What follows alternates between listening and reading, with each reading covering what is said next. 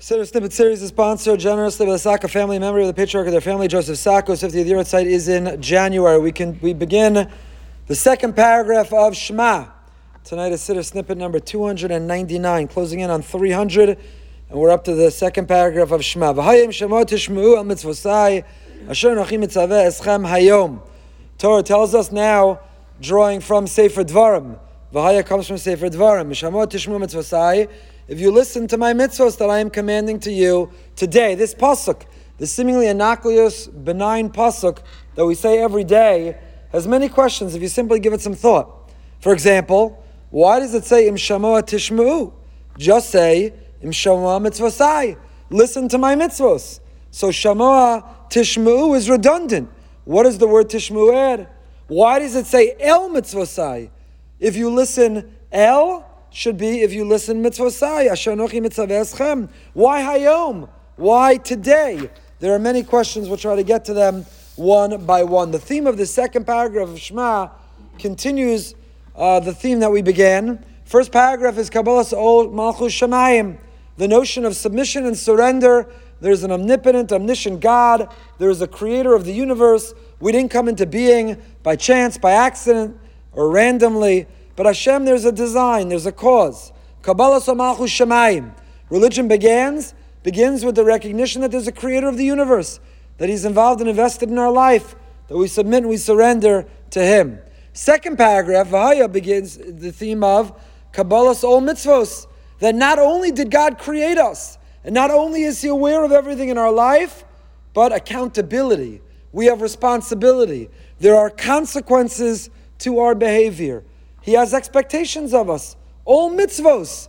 There is a directive, there's a mission, there's a charge for how we live and how we operate in this world. From the moment we wake up in the morning until the last moments we close our eyes to sleep at night, and everything in between.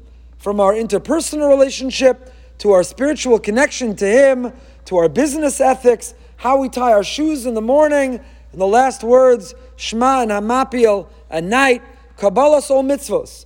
We don't just believe conceptually. It's not just in the abstract. We don't just concede there's a God, but He's moved on to other things.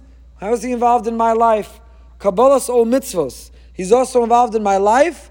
I have uh, consequences and accountability to meet His expectations of me. Second paragraph, Vahaya is divided into three parts. The first are the reward for mitzvos. Im shamoa tishmu.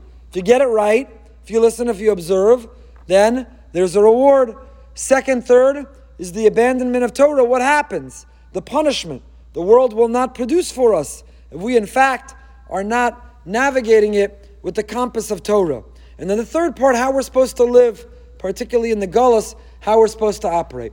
The Chai Adam Danzig, in his Klal Chaf Aleph, Sifyud Beis, writes that because these are two different themes, first paragraph, Kabbalah's Omalchus Shemayim, submission, surrender to the concept of God. Second paragraph, Kabbalas ol mitzvahs. Building on it, we realize that we have responsibility. That it's not what feels good or what feels right or what we want to do.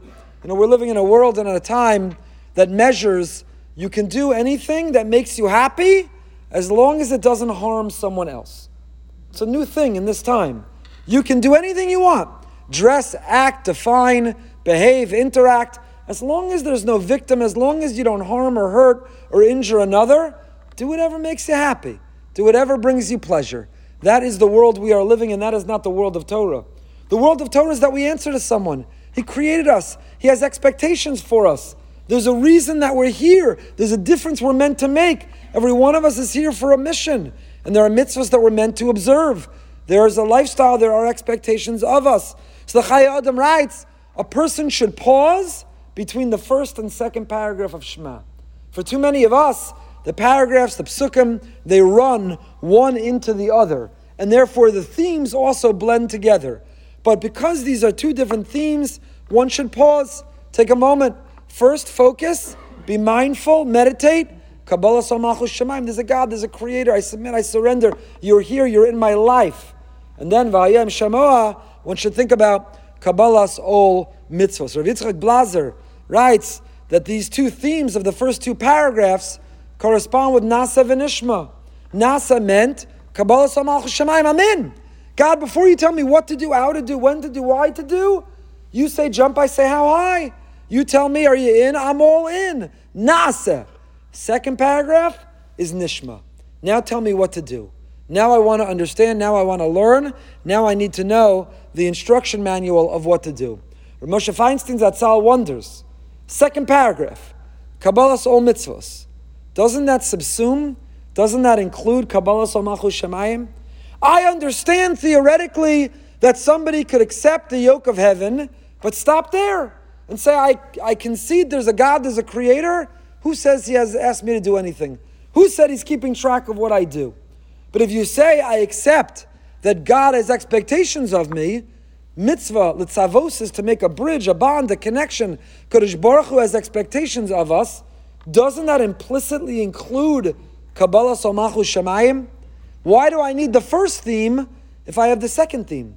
If I concede, if I acknowledge that God has expectations, obviously there is a God to have those expectations. It's a good question, no? How come none of you ever thought of it? We'll pick up next time with what Rav Moshe answers and begin with the words themselves. Why Shamoa Tishma'u? Why the redundancy? We'll go through Siddur Snippet 300. Fireworks, big exciting evening. We'll continue there.